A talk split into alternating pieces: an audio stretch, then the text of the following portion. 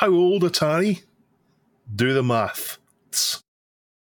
All this and more coming up on This Week in Retro. High resolution color graphics. This land of high technology. The revolution in technology that made the information age possible. Those kids are not afraid of computers. Are the Jaguar and Spectrum doomed? The scale of retro. And checkmate Commodore. All this and more coming up on this week's show. Up to date news for out of date tech. Good afternoon. Good morning, Dave. How you going? I'm better. Are you still ill? Are you still full of viruses? I'm I'm less full of viruses. I think my voice is pretty much back to normal, and I won't have to continually mute my microphone this episode, which is a good thing, I think, or maybe it's a bad thing. I don't know. Let us know. but yeah, yeah, much better. Thank you.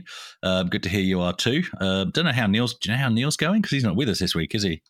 He thinks he might have a chest infection. Oh, that's not good.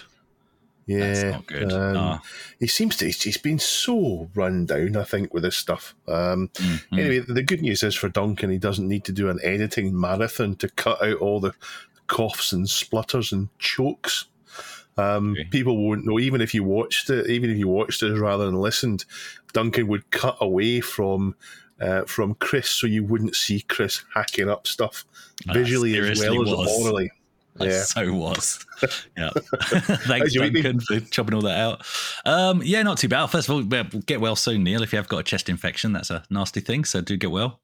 Um, but yeah, no, week's been okay. Back to work properly, I guess, this week. Last week was a bit on and off, if I must say, after my um, unscheduled trip as well. Um, but I think I think this week, Dave, what's what's what's hit my attention this week is well, actually, we're celebrating two birthdays on on the day this airs. There's one birthday, which may or may not be mine. Yay me! And the other birthday at the time this airs would have been two days ago. Um, and I think this is possibly a bit of a scoop for us, Dave, because Good. because this hasn't hit my feed, right? Nobody's mentioned it in the Reddit. I'm not seeing any of the major outlets cover it. And it's not even on the Atari website because it is an Atari piece of news, this one. So either we've got a scoop or I'm completely wrong. But I think the birthday we also need to celebrate is the Atari Jaguars. Well, I won't say how old it is yet, but it's to do with the Atari Jaguar. It's a significant birthday for the Jag and it happened on the 23rd of November. Now, I think most people relate June of 1994 as the launch of the Atari Jaguar, but apparently, according to my research, and I will put my sources in the show notes, they were actually first sold in limited numbers in New York and San Francisco on November 23rd, 1993. Now, Dave, I know you like numbers and I'm rubbish, rubbish at maths on the spot. Um, 1993, 2003, how old does that make the Atari Jaguar? Well, that would make it ten years old. It'll make it. What did I just say? Oh, did I say 2003? Oh, you did. sorry. You did. Well, there goes. Now I've messed up this one, haven't I? Okay, so 1993. I told you I was no good at maths. To 2023. How old is the would Jag? make it. Would make it thirty years old. No, you're still wrong. You're wrong. Even though I was wrong, you're also wrong. It's clearly 64. Dave, do the math. It's Atari math. It's 64. It's always it's always 64. Anyway, um, I'm sure we'll celebrate it again next year. But happy 30th birthday, Atari Jaguar. Um, and like I said, my sources will be in the show notes. How's your week been, Dave? Have you got a birthday? No, no birthdays this week, but I have bought my my first IBM PC. I've never owned an actual IBM, Ah, and okay. I was on eBay, which is a, a silly place for me to be. I was on eBay, and I happened to find out that you know those iconic PS2 things where they get big switch on them. yeah. They are they're not as big as the original ones. They're more more more manageable. Yeah. It turns out that not all of them have that daft MCA, the micro channel uh, things on them. Right. There, there was a range of Model 30 286s, and those have ISA slots in them, Ah, ISA slots. So I bought myself one of those untested, Yeah. and it arrived. The floppy drive had been removed, Yeah. some of the memory had been removed, Mhm. and all the output is magenta. Oh, Uh, no. the green is missing, so I've been trying to repair that. I've done a continuity test from the port all the way to the RAM DAC, and the RAM DAC doesn't. The continuity is there, but it doesn't seem to be outputting green. So I desoldered it. It's really struggled with a ground plane. I got that sorted with a drill, uh, just a little hand drill to sort out one of the pins. And um, I am now waiting on a replacement RAM DAC, and I'm really worried that it might not fix it because if it's magenta only, then it makes it more difficult. But Oh. there are workarounds. But I, I have bought what is a bad 286 in terrible condition for far too much money just because it's an IBM because I want that iconic IBM with the great big that that that that paddle power button that clunk clunk and the iconic Nice. PS2 looks to it. Um, if I can get it working, it'd be great. It'd be great. That's cool. The reason why I was gaping when you said IBM PS2 is because my second ever PC was an IBM PS2, a used 486 SX. So that was that was my yeah yeah nice with the little were so flip down door at the front. Yeah, well I got this at auction, so it was an office because by this time 486 DXs and all that were coming out, and Escom was a place uh, that you could go, and they were even talking about Pentium. So I was fairly late, you know, as I always was when I got into PCs buying used because it was cheaper, um, and it was an Yeah. auction place selling off old office kit. So that's how I got my hands on that. Um, but I quite liked it. Yeah, it was cool. Very quite a unique look and feel to the front of them. Yeah. The weird thing is that um, IBMs were made in Greenock, which is uh, about 15 miles from me, I think. So 15 miles away, they were all made, but they were so expensive for the UK market that we almost people almost always bought something else. They bought Amstrads, and then later they bought Tinys and all sorts of different PCs as IBM kind of fell apart in the PS2 kind of era. But yeah, I, I've always wanted a, a proper IBM. I never thought I would get one. I thought they were too expensive, and I thought the ones that were MCA were just too too difficult to work with. But now I've got one, and maybe I'll get it fixed up, and maybe it will go next to me. So I'm quite excited with that. But also, I'm doing something else this week. I'm going down to the cave. Oh, that's right. Down. You're going on my birthday. No, I'm not. Well, I'm driving it? down your birthday actually, but it, it's the Okay. day after your birthday that the, Oh, that's the, the right, event yeah, is. It's yeah. a Sunday. Nice. It's uh, John Boat of Carl Schaller. Um, himself, Amigos, is going to the cave on the Sunday. I'm going there, and looking forward to it. Um, and uh, I'll be seeing Neil, and hopefully, I'll be recording this week in retro on the Monday from the cave. That'd be fantastic. That'd be so good. Yeah, because you, you've you've done you've done Chris in the I've cave. done that. Yeah, So yeah. Maybe maybe we'll get Dave in the cave. Maybe. How ironic is it that I did actually have to go on a fleeting visit to the UK in November and still missed another opportunity? I always seem to miss the events and the big opportunities. Um, I know, but you're you're not you're not close by the cave when you're in the UK though. It's Oh, not no, as if it's no. forty five minutes away. No, no. Otherwise, you would have been. Um, yeah, exactly. Especially not if you're driving there in a Fiat 500 from Kent, which is what I did last time. Took a little bit longer than 45 minutes. Right, should we get on with the show?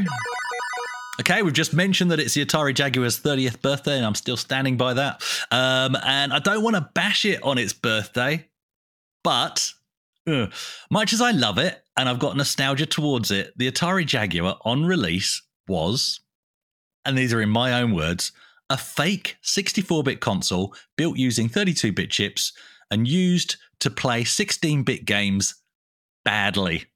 I'm sorry, I've said it. Um, as somebody that owned one, you know, Poor Tom and um, Jerry. yeah, I'm sorry, but it did did have two things in its favor, and it's not Tom and Jerry. One was Alien versus Predator, a very clever Wolfenstein 3D clone with a movie license. And the other was the fact that it was doomed from day one. No, no, sorry, not doomed. The fact that it had a port of Doom on it. Um, and other than the shareware Doom on my clunky 386DX, it's actually the Jaguar port of Doom that I actually played from start to finish. Um, I absolutely loved that port, and I didn't care that some of the levels uh, were slightly compromised in terms of the map design or that the music was missing. And in fact, it was years and years later that somebody had to point out that the music was missing for me to even realize. Um, probably because I used to mute it on the PC anyway and listen to something else. That's strange because the, uh, I, I get I get that with Quake. People played their own music with Quake, but for Doom, the music was really part of it for me. Yeah, true. But then Quake had a decent soundtrack as well, especially Quake 2. Uh, but that's just one of those things. No, I just love listening to therapy, as I think we've mentioned before, and the Terminator 2 soundtrack when playing Doom 2 for reasons unknown, but it worked for me. I, I certainly, going back to the Atari Jaguar port, I certainly didn't see the need for this port to be remade, except for maybe one reason, which I'll come to right at the very end. Um, but Doom for the Jaguar has indeed been remade to make it more like the original PC version, including the music. And not just that, but according to the story on Time Extension by Damien McFerran, uh, they've also done Doom 2 and are working on Heretic as well. These ports are the work of Welsh Welsh warrior Rick Day, Lawrence Staveley, uh, Saturn, the entire planet, and Matt Smith. Um, and even include support for the Pro controller because you know sometimes a D-pad and 15 buttons just are not enough. Um, so Doom running on a Jaguar is impressive only in that it proves that things like the Atari Falcon and the Amiga 1200 could have easily managed back in the day, even though they were never given the chance. Hell, even a SNES, even the SNES got a port, hey? Amiga 1200, could it really have done Doom any, any justice? If the Jaguar can, do, if a SNES could do it, of course it could have done it. Of course it could have done it. Absolutely. Mm-hmm. Yeah, there's no problem. Well, so you so you reckon a Falcon could have done, but the Amiga 1200 couldn't? Yeah, it's a stretch. Yeah. That's a stretch, Dave. That's a stretch. Oh, not at all. Falcons, Falcons. Well, it has the 030. I'll give it that. I'll give it yeah. that. But yeah, no, no, no. And, could, and and all the, the other stuff. But yeah, I'll lean back on the SNES argument, Dave. I'll lean back on the SNES and the fact that the you know the the Jaguar is a Motorola um, 68000 anyway. I guess the the Falcon was a, a really small market, unfortunately, and the SNES was an enormous market. They couldn't really ignore it. Yeah, yeah, that's true. Fair yeah. enough. Fair enough. Yeah, yeah, yeah, and and, and that, that's what it comes down to. The A1200 wasn't a massive market either, and that yeah. was the reason. It wasn't that it couldn't be done. It was all just about the economics of the of the project. Um, it's better to say the Amiga's rubbish, though. It's better to say that just to wind people up. Only because it's you, Dave. Buttons. Only because yeah. it's you. You keep trying to push the buttons, and I just no. But there's actually another port. Talking about other ports, um, you know, and other things that could play Doom. Another port has surfaced again. So this was shared with us by Starcade 2084. Uh, he linked us to a story on Indie Retro News about a recovered TZX file for the Spectrum containing a port of Doom for the 128K machines. Um, now, this isn't a new port. In fact, it was released as a TRS DOS disk back in 1996. Uh, it was created by Digital Reality, but I believe the recovered TZX file is what makes this news in inverted commas, um, and it makes this obviously easier for you to load this on your real Spectrum or your emulator. And what is cool about this, when you look at footage of this port, is um, it really does look and feel like how Doom would have looked if it had come out on the Spectrum. So rather than it trying to actually play the full version of Doom, because you know how like sometimes a game would come out on all platforms, but they would be mm. distinctly mm. different, especially in the eight yeah, slash sixteen bit crossover. Yeah. This is what this reminds me of. It's it's called Doom, and and you kind of got the you know the the GUI down the bottom that looks Doom, mm. and other than that, it just happens to be a first person shooter. It's not necessarily Doom, and I like it for that. It really does look so so very Spectrum. Has there been a CPC port of Doom, Dave? Uh, and as an Atari fanboy, um, and you know, and a Jaguar driver, may I also say, what are your thoughts on the Jag as well? Well, Doom was first released in the Amstrad CPC. So while John Romero was explaining that why the Amiga wasn't capable of running Doom, he was playtesting it on his CPC six one two. No, I, no, of course he was. It was never released in the Doom. Um, the only the only related thing uh, was a 2015 port of Akalabeth World of Doom to the CPC, which is Ultima Zero. So it's always nice to get an Ultima reference in. I've always had two minds about the Jag. Atari must have failed to get devs to take it seriously because it only had kind of really one must have game. Um, a console launch of its magnitude meant that Atari should have had four or five astonishing games at launch with another dozen or so in the pipe to come out soon afterwards. Otherwise, the console would have failed, and that's why it failed. And by then, companies tended not to do in house like Amstrad did with Amsoft back in the mid 80s. So Atari should have been at Rebellion Software, they did Alien vs Predator, or other places to make sure it happened. Maybe they were they were halfway there Uh, I mean, they, they, they, they published Tempest 2000 from Llamasoft. I know that you haven't mentioned it today, but it's seen as one of the, the kind of the killer apps for the, the Jaguar. It's a great game for the Jaguar. I mean, Rayman came out. It's a great port of it. Yeah, no, on Tempest 2000, I get that, and it is a good game. But I think when I got my Jag on launch, the last thing I wanted to do was play a rehash of mm. an ancient Atari game, and it, it yeah, seems like yeah. this is this is Atari. This is all yeah. they ever do because even now we we talk about the same thing of, of Atari rehashing old IP.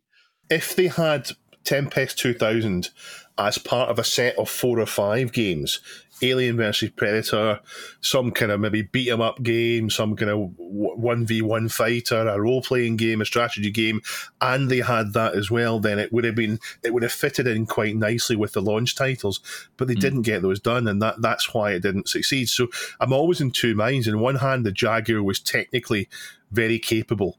Uh, I know that it's seen as having just a 68,000 in there, but it had Tom and Jerry. The 68,000 was kind of just in control of those, the same way that the kind of the PC engine it said oh, it was just an 8 bit, but it had the it's 8 bit, it had in, in charge of two, in charge of more than one. I don't know how many PC. I watched a video this week from Neil and I can't remember, but PC Engine had several helper chips, several co-processors, the same way that the Jaguar had. And if you didn't use them very well, then you didn't go on very well. But that, that's why the Jaguar didn't succeed because it, it, it didn't get developers to use Tom and Jerry to their strengths.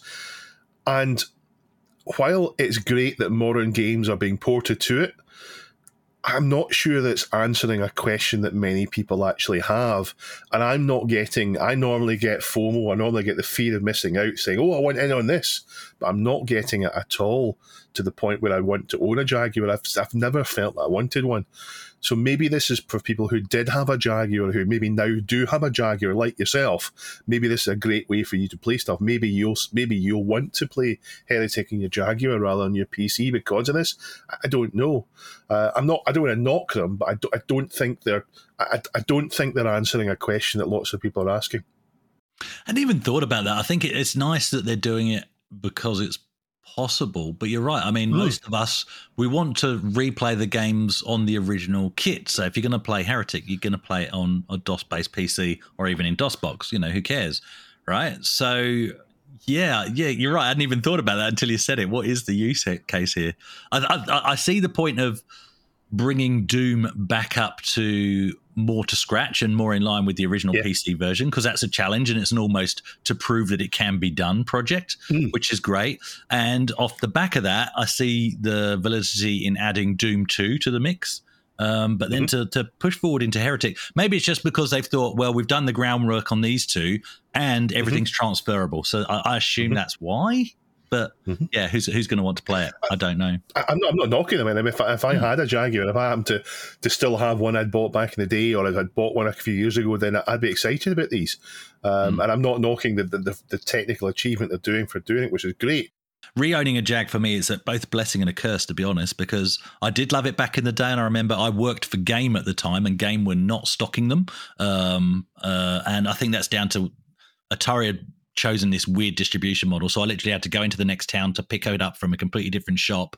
Um, and I was excited about it at the time, but then obviously the the disappointment after that sort of set in. Only about two or three decent games, but it's one of those things where again you think you're surrounded by all the things you ever wanted to recollect, and then you see a picture of a Jag or even the Jaguar box on somebody else's YouTube video, and you're like, "Damn it, damn it, I need one of those. And that's, that's the main reason I rebought one, I think. The, the image on the screen behind you of hmm. the, the Jaguar's face and the Jaguar logo and the eyes, that that looks great. I mean, that's fantastic about it. But yeah, I, I've never had the Jaguar. I never looked at it. And, and to be honest, when it came out, I was so deep into. Um, oh, there we go. It's a lovely yeah. looking thing. It's a nice looking um, piece of kit. Yeah, this would look great as either a console in your bedroom or your yeah. or your lounge, or as a piece of dental equipment on the wall. Yeah, or, or, a Wi-Fi router, um, which is which is. Well, it's where the mold ended up, wasn't it? It became a piece of dental yeah. equipment. Yeah, I, I had I, I, was so deep into PC RPGs at that point, I you couldn't have, I wouldn't have thanked you for a Jaguar, but mm. yeah, um, it, it's um, fascinating what they're able to do these days. Yeah, it's true. Um, and that's yeah, that's one of my closing points. As always, it's just nice to see what people can churn out on these machines, and it's nice to see somebody using the extra chips in the Jaguar. Nice, which I, I, I believe a lot of the modern homebrew does that. The whole idea was you had Tom and Jerry, and they were the powerhouses in it, and you had this sixty-eight thousand. The sixty-eight thousand was just supposed to be dishing out the tasks to those. Yeah. And developers said, "Oh, sixty-eight thousand, we can just we can just shove all Atari ST games onto this." Yeah, exactly. Or Amiga games like hmm. Zool. You know, why why did it get a port of Zool?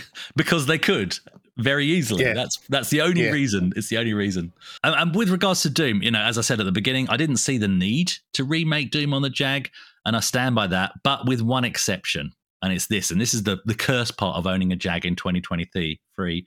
The fact is that regardless of how terrible the Jaguar and the games for it were, the prices have absolutely gone ballistic and collecting for it is almost impossible for most people. For myself, I could afford them. It's just that I'm not that stupid with my money. If I can, not to call anybody stupid, but you know what I mean? That's not a priority for me to pay £200 for a piece of cardboard. Um, so yeah, it's, it's sort of really pushing the relationship with the whole hobby when it gets to that point. So if somebody pushes out a better and dare I say it, cheaper version for the Jag, then that just puts a smile on my face. Um, but also, I recall uh, spending birthday money from my mum on Doom for the Jaguar back in the day when it was released. So this is kind of a nice bookend to see the Jag getting a new port of Doom for its birthday. So happy 64th birthday, Atari Jaguar. You don't look a day over 30. Pixel Addict have kindly sponsored us, and their Christmas edition is now on sale. Um, the Amstrad Addict Special is still available, and I'll be reading it by the time you're watching this. I'm getting mine hand delivered to me at the cave. Um, I Ooh, arranged with uh, Pixels at Dawn, or Ian as he's sometimes known, uh, to do it that way before I realised it was coming out about a month before I went to Cave, but I'll wait patiently. I thought I'd have it in person. It'll give me something to do when I'm in the hotel room. Um, and also, you can still get hold of the wonderful A2 poster for it, uh, the, the cover art. Uh, the new Pixel Addict has Christmas on the cover, and the cover story is all about Christmas related things in our hobby, the good and the bad. And there's also an article on Half Life's 25th anniversary, a game that I can assure you, Chris, has probably played. Start to finish. Yes. Absolutely. Yeah. Yes. Yes, um, great article. So, what's the URL? Where can where can people go to buy the magazine? Pixel.addict.media. Well done, well done. I nearly started with media. I nearly started with media. Thank you very much for sponsoring us. Go and buy it on PDF. Get it delivered to you worldwide. Three and a half years ago, I watched a video from Bob at Retro RGB that was a revelation. He'd started to use a device called Time Sleuth, and with it, he could properly measure lag or, or latency on things like HDMI converters. So these are the devices that we would use to connect the various outputs from our old consoles and micros to a modern display.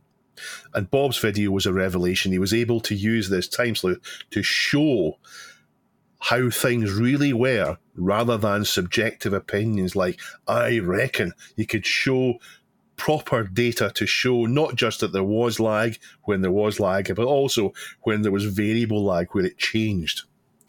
Now, the micro world is pretty well off compared to the console world because we seem to have a lot more devices with RGB output. So, RGB output fairly easily translates to VGA or even to SCART, uh, and those plug nicely into TVs, and they also convert very simply. Very cheaply without adding any lag to HDMI for modern devices. So, if you have a, a device with an RGB output, you can usually go to HDMI without any problems.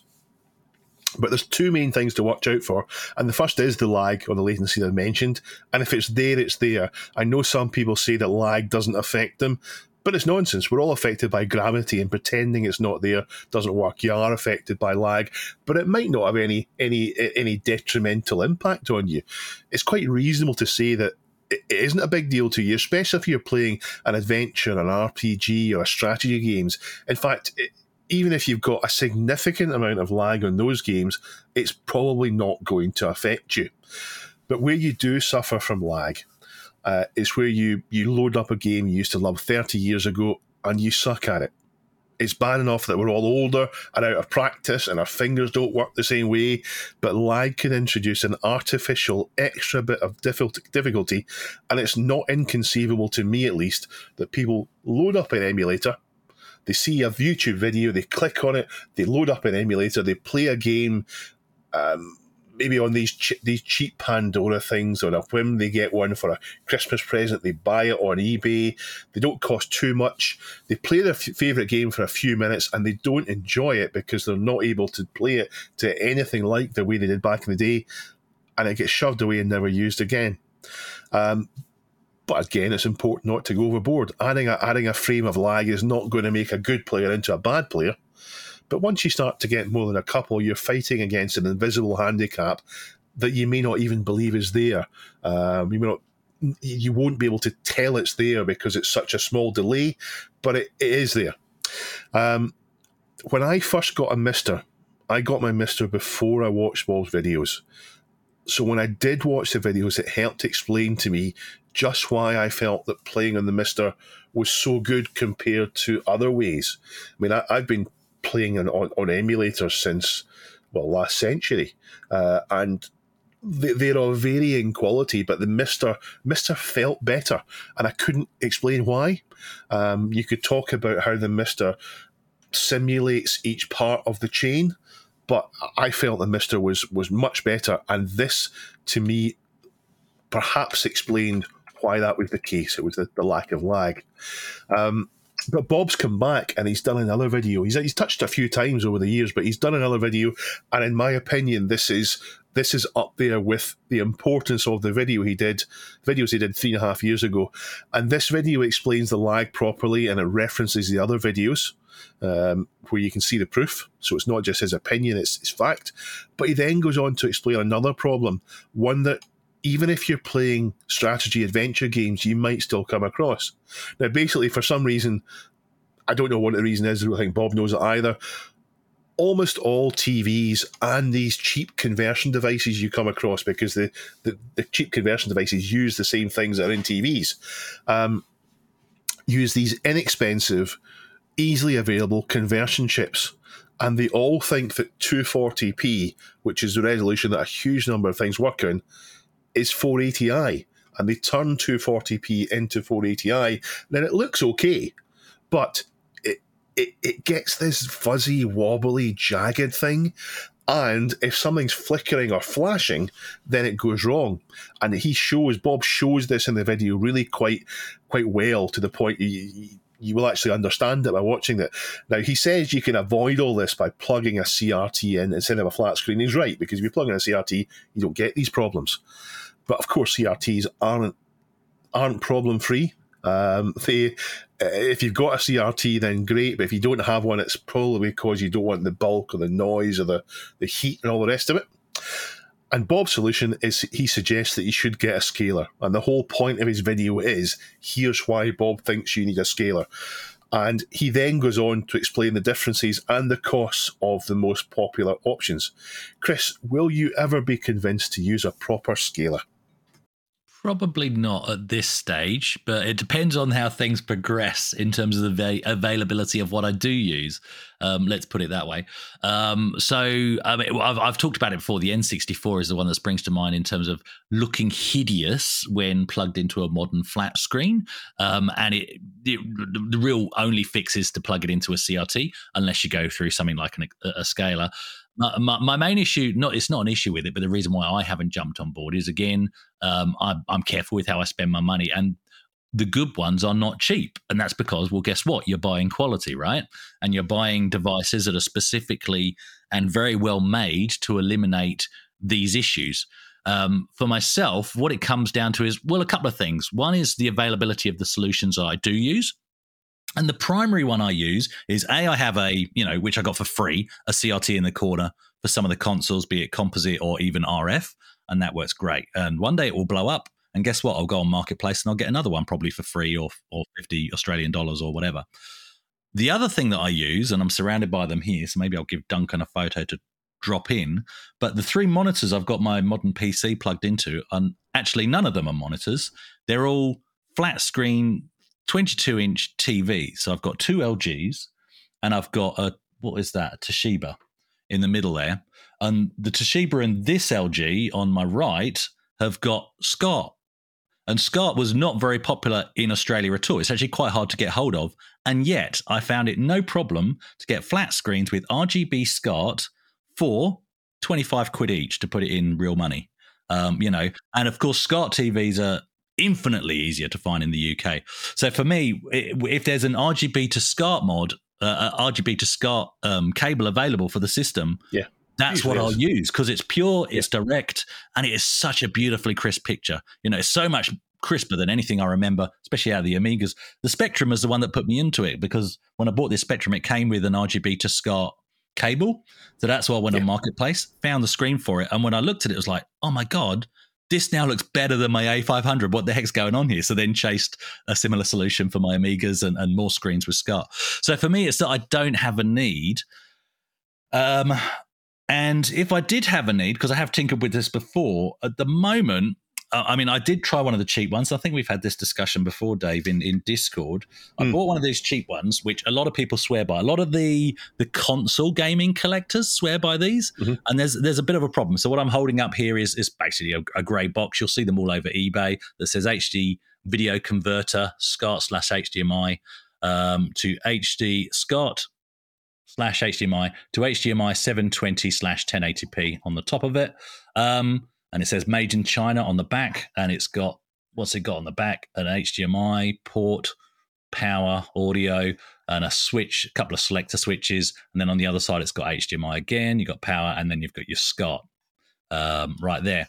Now the issue is when these first started floating around, and I think this is what a lot of these console gamers are actually using instead of the one I'm holding here. They actually said Digitech. I'm, I'm pretty sure it was Digitech. So it was an actually mm-hmm. it was actual branded item, and those mm-hmm. are apparently not too bad for the price point. Right, mm-hmm. the ones you get now are not Digitech, and they are a real gamble as to the quality of what you get inside, even though all the boxes on the outside look the t- look the same.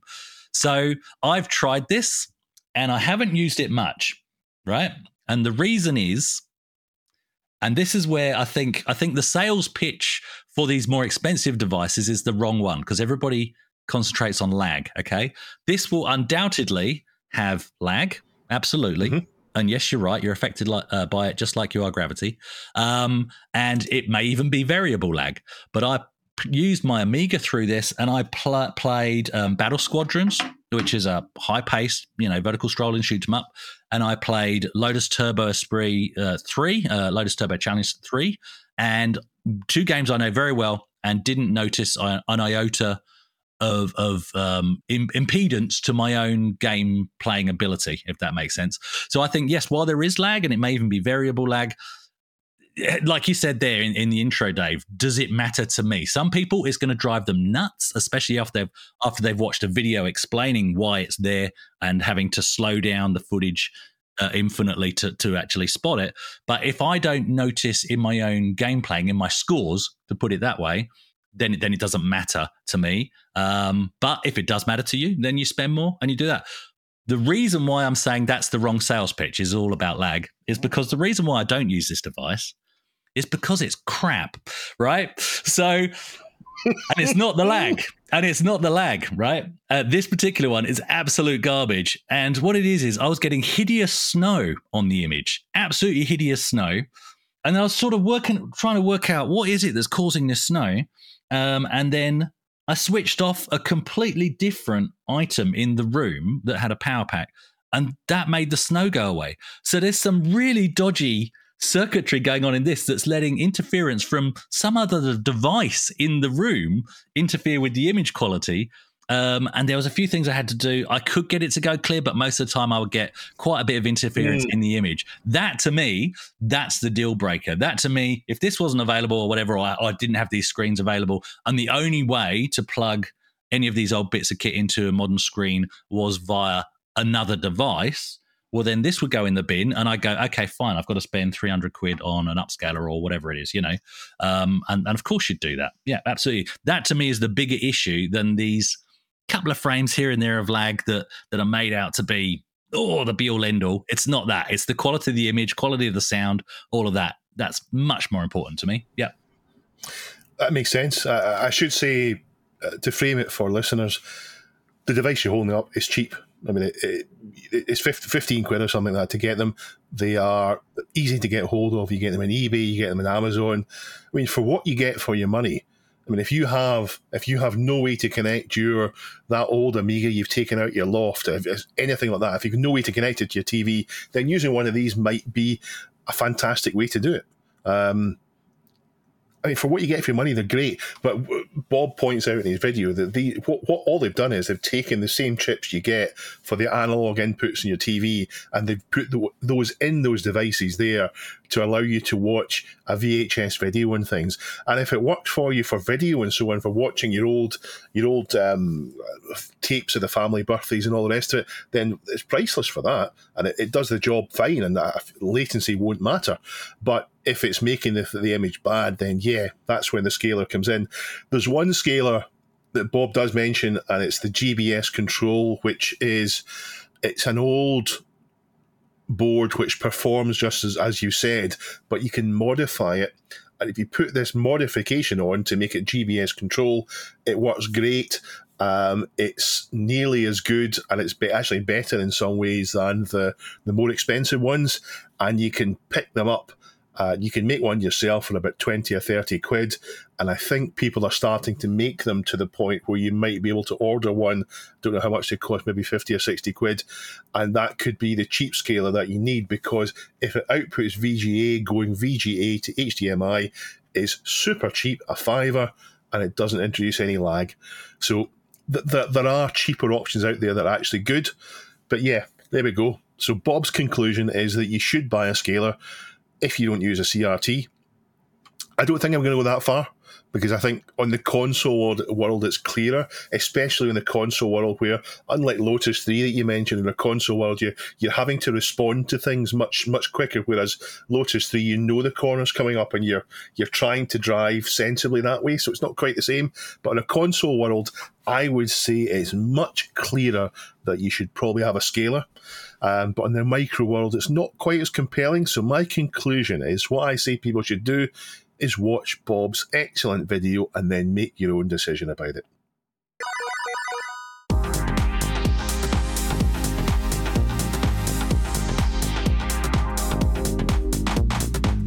Let's go into the house. We talked a lot about the 2600 Plus and it's now hit reviewers and shops. The reviews are, well, as far as I'm concerned, the reviews have nothing surprising in them. It's exactly what we expected it to be. Chris, what have you got there? I've got an Atari 2600 Plus, Dave. There you go. Holding that up for the viewers and, and for the listeners.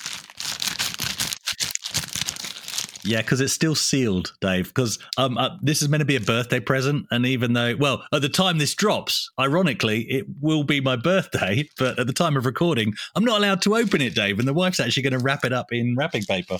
So that's just the plastic that it comes sealed in at the moment. Um, yeah, yeah. So I've got one, and I haven't touched it, and I've been avoiding everybody's YouTube videos on it. I don't want anybody else's opinion before I actually play it in my head. Well. I'll try not to spoil it too much. um, the reviews are, are there's no, there's there's no shocks. There's no shocks in it. Uh, it runs nearly all the 2600 and 7800 games, with a small number that don't work.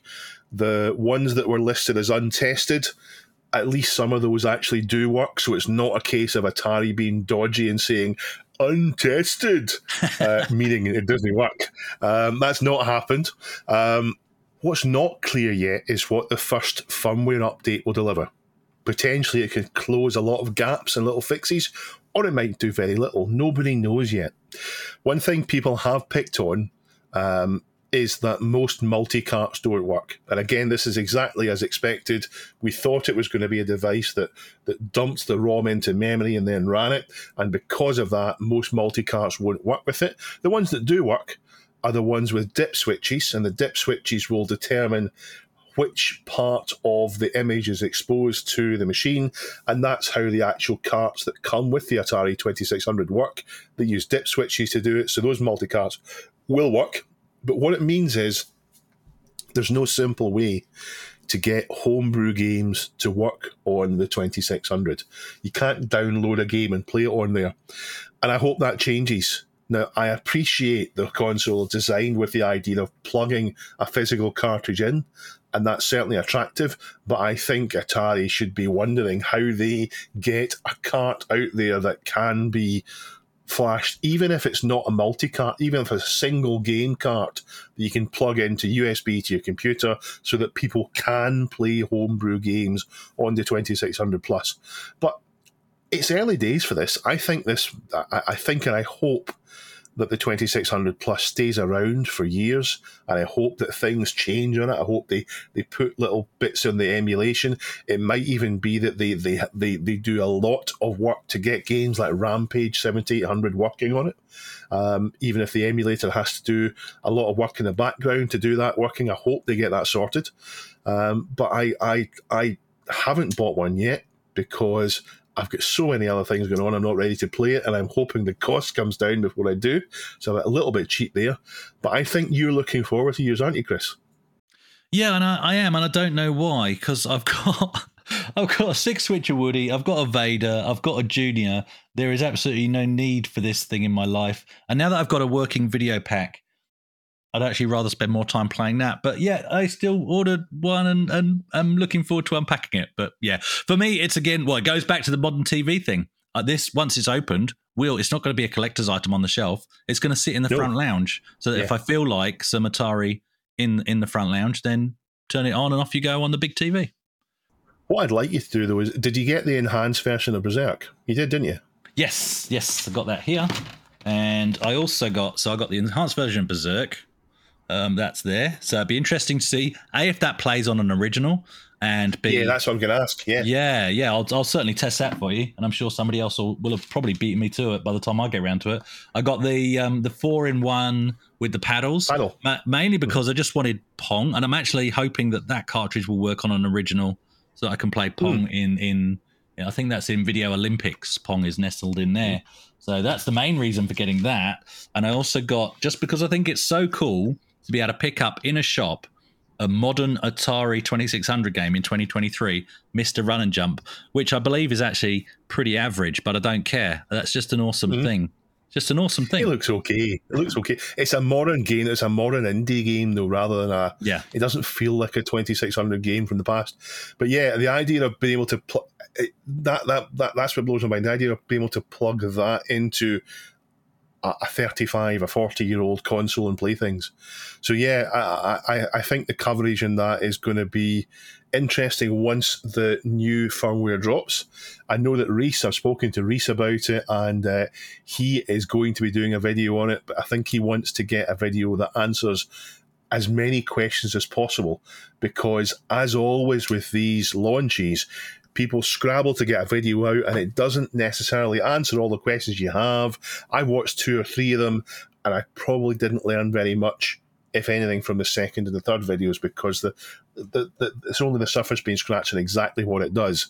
But the one I did watch, controllers work as you would hope they would do in other things, and other controllers work with it. So it's all it's all good news so far. And on a similar note, on a slightly related note, Neil was at Crash on Saturday. He, him and Alex had a bunch of arcade machines from the archive. And I've not really spoken to Neil at length. Uh, he's so busy at the moment. But he had a great time, he said. And there was lots of excitement about the Spectrum Next, which is going to be with people anytime soon. Perhaps even arriving by the time this episode comes out, it's just it's it's hanging in the air. It's ready to drop. The Spectrum Next. You've seen pictures of all the boxes and all the rest of it. Um, and as I said, I'm down in the cave at the weekend, so I might end up recording next week from the cave. Dave in the cave, maybe next week. The channel has had a milestone. We now have eight thousand subscribers. Yay! Eight thousand people subscribed on YouTube. So tell all your friends. Let's get up to ten thousand. Oh. Um, there's an update on the BBC Micro thing, Chris. Oh, that's right. Uh, there was an update on the BBC Micro thing. Basically, the, the, uh, last week we talked about the augmented reality or mixed reality BBC Micro. That essentially you're playing a virtual BBC Micro in a real room. Um, through the wonders of modern technology, and the the beta is basically available for public testing. Um, and so, from what I understand, and this has opened my eyes to a whole new world. it- it's not you don't need to download it onto your Quest Three, so it is for the Quest Three. Um, but you don't need to download anything. It's not like an app that you install. It's it's a sort of AR or mixed reality web app in inverted commas. So this is beyond me at this point, Dave. So we've got an internet for uh, augmented reality, have we? Is that is that where we're going? Is that what this is all about? It's all going to Tron soon. Oh dear, it will be. So that's that's quite exciting that you can do that kind of. You don't even have to download anything. It's essentially a augmented reality web page, and it does work. And the latest video that accompanies this announcement, so do check it out in the subreddit. Somebody's posted it in there. Is um, uh, you've actually they've got these menu icons. So you've got you're, you're in an actual physical room. You've got this um, virtual BBC Micro with the display in front of you, but then you've got these augmented reality icons hovering above the video, and that's where you choose what game you want to play next. So the whole thing looks very trippy, very exciting, and several people are already in the comments going, "This is the excuse I needed to buy a Quest 3." So I still wish it wasn't owned by Meta, Dave. I so wish it wasn't owned by Meta. I know, I know, I know. Um, we have a new patron. Thank you very much to Mark for signing up. If you would like to join Mark and our other wonderful twirlers, uh, then you can go to www.patreon.com slash this week in retro. Thank you very much, Mark. It's very much appreciated. And in brief, from the subreddit, there's a submission about a $16,000 auction for a cancelled Konami game for the NES, Lost Forever Feared. Um, there's a, an article about Jon Hare's sociable soccer. So Jon Hare was sensible um, soccer back in the day. Um, an article in the Register explaining that a single core, so one core of a modern PC, gets you in third place on the 1993 list of top 500 supercomputers. So if there's any any doubt, any doubt that games are bloated and wasteful now, there you are. Um, Sega are talking, are thinking about reviving other classical Sega IPs. So modern gaming continues to look back to the retro era. Retro era. Um, Chuck E. Cheese. Now that's related to retro because um, because of the Atari link. Um, has announced it will be removing its iconic animatronic brands from all locations. I've never been to a Chuck E. Cheese, and when I heard about it, I didn't think it was real. I didn't think these things were real, but apparently they are real. There's a theme park for ZX81, sort of, and there's also an all in one MSX. There is a Pajako submitted a, a thing to a Core 77, which is a, an aftermarket device for switching between games on the Atari, which looks a little bit janky but quite clever. And there's more in the subreddit. So go to our subreddit, um, reddit.com slash r slash this week in retro, browse through the article, submit your own. Click on the upvotes to tell us what you'd like us to talk about next week. If I say Commodore, well, most Australians think about a car, but that aside, most of us think about the C64 and the Amiga um, from the 80s and 90s. Their first computer was, of course, the PET in 1977, and then most of us would leap to the VIC 20 in 1982 as their second. And in fact, Google Commodore's second computer, and that's the answer you'll get. Uh, as G7VFY pointed out in the subreddit, that's wrong. The link provided takes us to a story on Commodore International by Dave McMurtry about Commodore's actual second computer. Released in 1978, it's called the Chessmate. As the name would suggest, it's a dedicated chess computer, which is possibly why it gets overlooked. It was the creation of Commodore and contractor Peter Jennings, who had previously written the Micro Chess program, and the Chessmate runs a modified version of that program. It's powered by a MOS 6504 CPU, Uh, and the chessmate is is quite a nice looking flat beige square, for want of a better description, featuring two two digit LED displays uh, that detail the intended moves in the form of the, test, chessboard grid references and some flat membrane input buttons to control the device itself.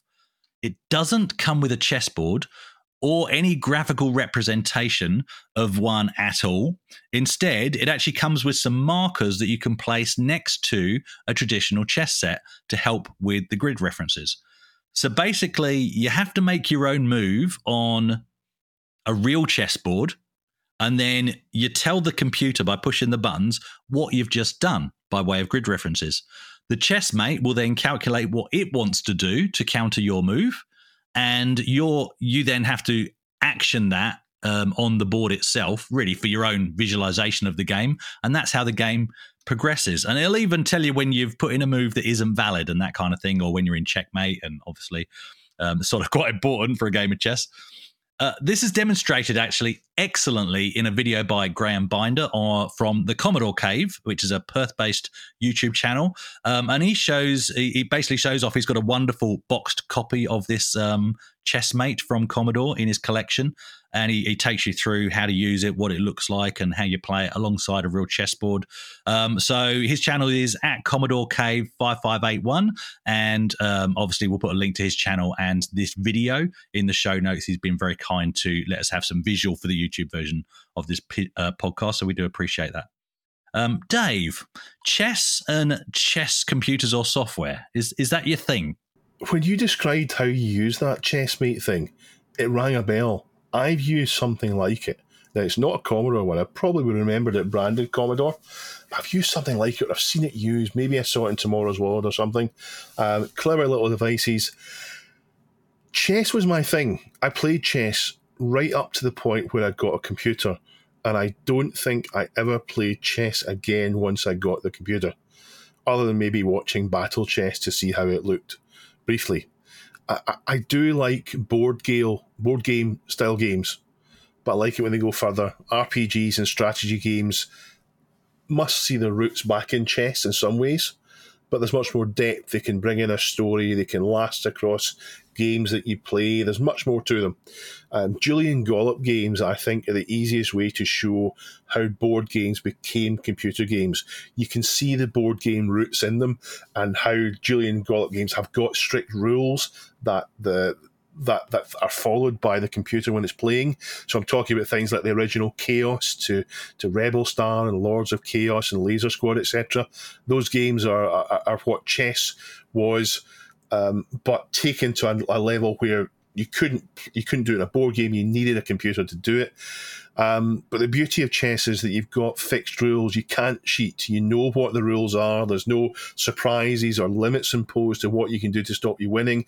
Many many strategy games and RPGs end up cheating, and while each time they cheat, you might not be aware of it you do get the feel for a game which isn't being played fairly where they couldn't get the computer to do the AI properly, so they just rig it.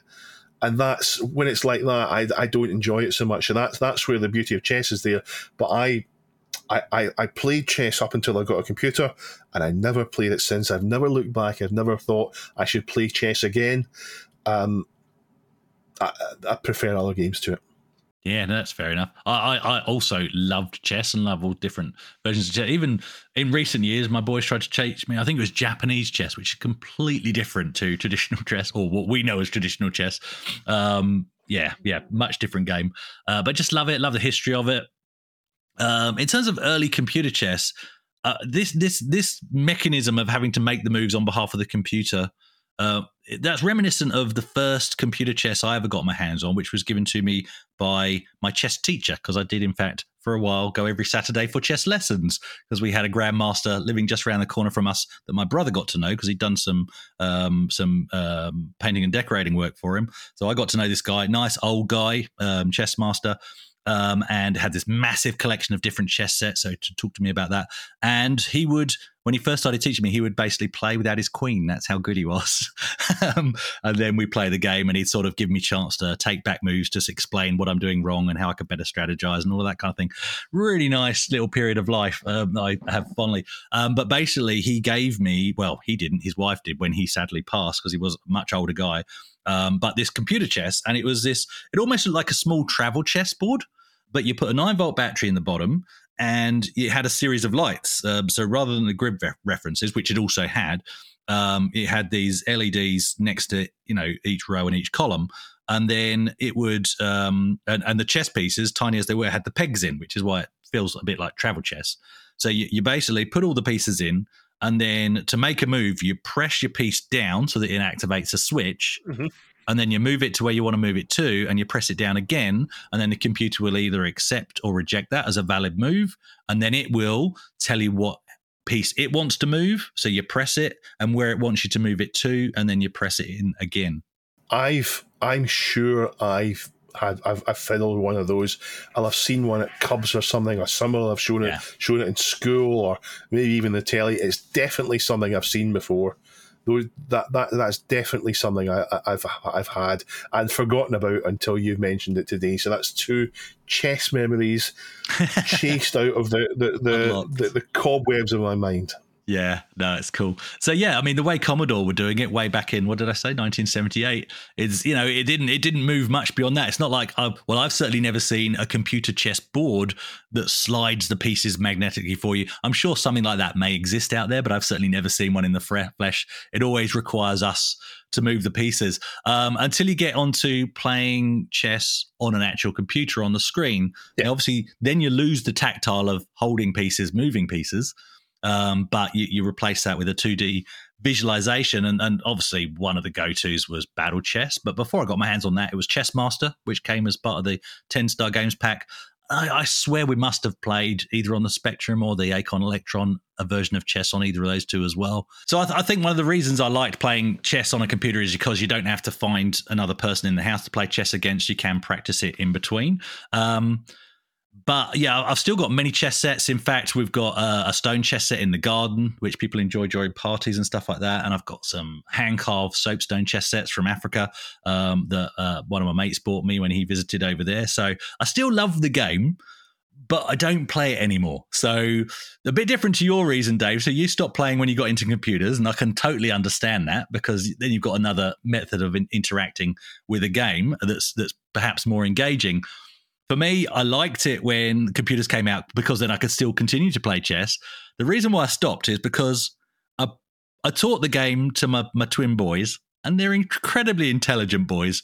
And so I stopped playing when they started to consistently beat me because it really annoyed me and I hate losing. So then I'm just like, nah. And now my game's got really, really lazy. So even though some, if somebody's talked up an opponent and I get sucked into a game, I will I will straight away just go, all right, I wonder if I can get away with fools, mate. And if I it's the worst way to start a game because if you can't get them with fools, mate, your entire strategy is is a complete mess from that point on. It's just a whole series of trying to correct your mistake in in starting the opening that way in the first place. But anyway, that's why I tend to not play. I should probably get back into it.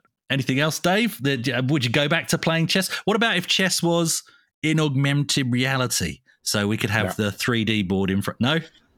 Not interested. I, I, I, there's there's other strategy games which have a story, which have a, a, story to tell at the same time. So I'd I'd rather play those than than, than chess. Um, I'm not saying it's a bad game. I don't want to uh, say anything bad about it, but there are other games out there. Um, it, it was maybe the, the first. Well, it won't be the first game, but it'll be it be the, the first strategy game that many of many of us played. But there are other games that I'd rather play. Nah, that's fair enough. Chess isn't everyone's game, no pun intended. Um, but I've always welcomed the ability to play, like I said, against a machine. Uh, and and actually, part of that is the challenge is you can't bluff it, you can't fool it. It doesn't have pity or remorse, and it absolutely will not stop until you're in checkmate. Uh, and and that's actually a good way to learn the game. Not on the shortcomings of your opponent, but on the pure brute force of anticipating almost every single outcome until you guarantee success. Um, I'd love to play chess against the Commodore's chessmate. I just hope it doesn't play as well as my son Luke. last week, Neil asked if you could wave a magic wand and make the price crash on a particular piece of retro kit, what would it be? Atari So Jaguar go. games. Sorry. Atari Jaguar games, it's, it's there. Um, and let's go to the subreddit. And Chris, what is the top answer on the, The subreddit? top answer is Atari Jaguar. No, it's not. Family Um, Fortunes. it's it's Those are Family. Fortunes. They say top answer. Uh, uh. Okay, it's from Fiskit. He says houses. What? he goes, I haven't got the space to put the stuff I've got now in, so let alone an Amiga 3000, a RISC PC, SGI, O2, and all other sorts of machines I can't afford. So, good answer. Houses. Um, Ralph wants it. Says, "Hi all, I am new here. Hello, Ralph. Um, I am lucky to own an Amiga CD32. Lucky." But I would love the price to crash, so hopefully the game prices will come down. They are currently stupidly expensive at the moment, and that's because they were sold for 50 quid in the bargain bins when they failed and people didn't buy games for them. Just like the Jag. Just like the Jag. Yeah. You can burn them. Unlike the Jag, you can just burn them on any CDR and they work, mate. I haven't bought a single one. I've been gifted one actually. Just burn them, mate. You can find the. You didn't hear that from me. Anyway, um, yeah, burn the. Make backup copies of your originals is what I'm saying. Yeah. Yes. Yeah. Yeah. Yeah. Yeah. Yeah. That's Sorry, what I got do. something in my eye. Yeah. Next is Richard Shears. Uh, he says, "Ah, what a question." Fantastic. See what you did well there. done, Richard. Yes. Um, he said, quite simply, 486 PCI bus based personal computers. I know I can hear Dave saying, as it's uh, just as it spoke, we don't need 486s. The best PC for this era is a 233 MMX based system. It covers everything the 486 can do, but better, cheaper, and easier. And I completely agree. And I have one. Well, maybe a few. However, I still can't shake the itch. And I still desire a 486, uh, sorry, a DX4 100 PCI based Amstrad. Ooh, nice PC. Um, it was the first PC I had, and I really want to relive those memories. Also, while streaming of the Unobtainium, a 3D Blaster PCI, as anyone who has had the misfortune to watch one of my RMC lockdown submissions might remember, this was my first misstep into 3D acceleration, but did have the best version of Quake and also Papyrus NASCAR. Anyway, now that I've waffled on too long, I'll shut up. Didn't you give me your bad your 3D blaster? Now, what did you give me? So the 3D blaster was was that the Banshee? That was the Banshee. That was the Banshee. Yeah.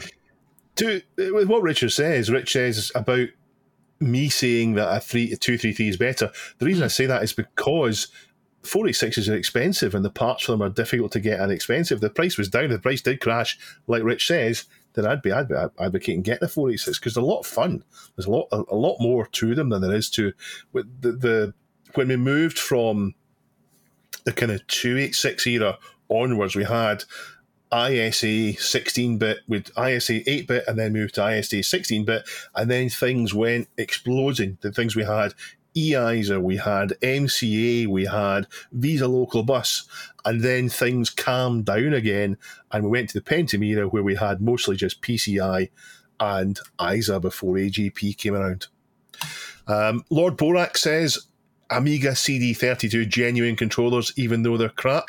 So true. Um, people talk about the Amiga, PowerPC Amigas, um, Jupiter Ace, CRT TVs or monitors. Now, Pajaco's in the UK, and he's he's probably right. They're more expensive here in the UK than in America. It seems America there's a lot a lot of them still in basements in the larger houses. We we have much smaller houses here. They tend to have all gone to the tip already.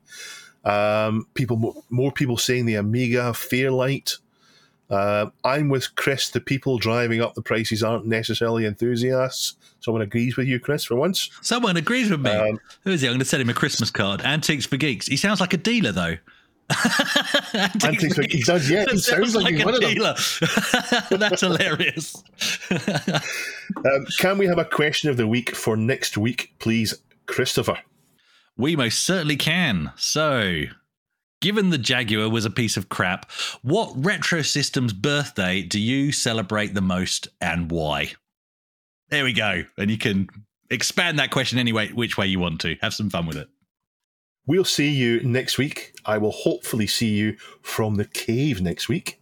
Uh, hopefully, it'll be the three of us again. Um, thank you very much for listening. See you next week. I'm Bye. waving. Chris is giving thumbs up, and now he's waving. Bye bye bye.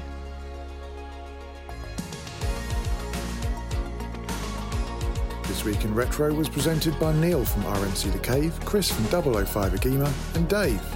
It was produced by me, Duncan Stiles.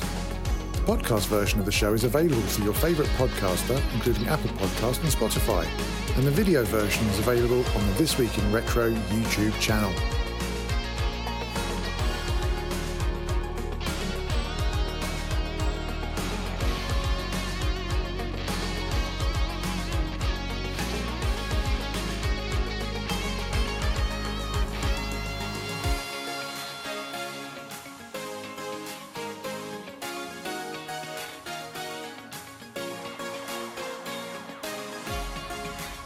Join our community subreddit at r slash this week in retro to suggest and vote on the stories we cover on the show.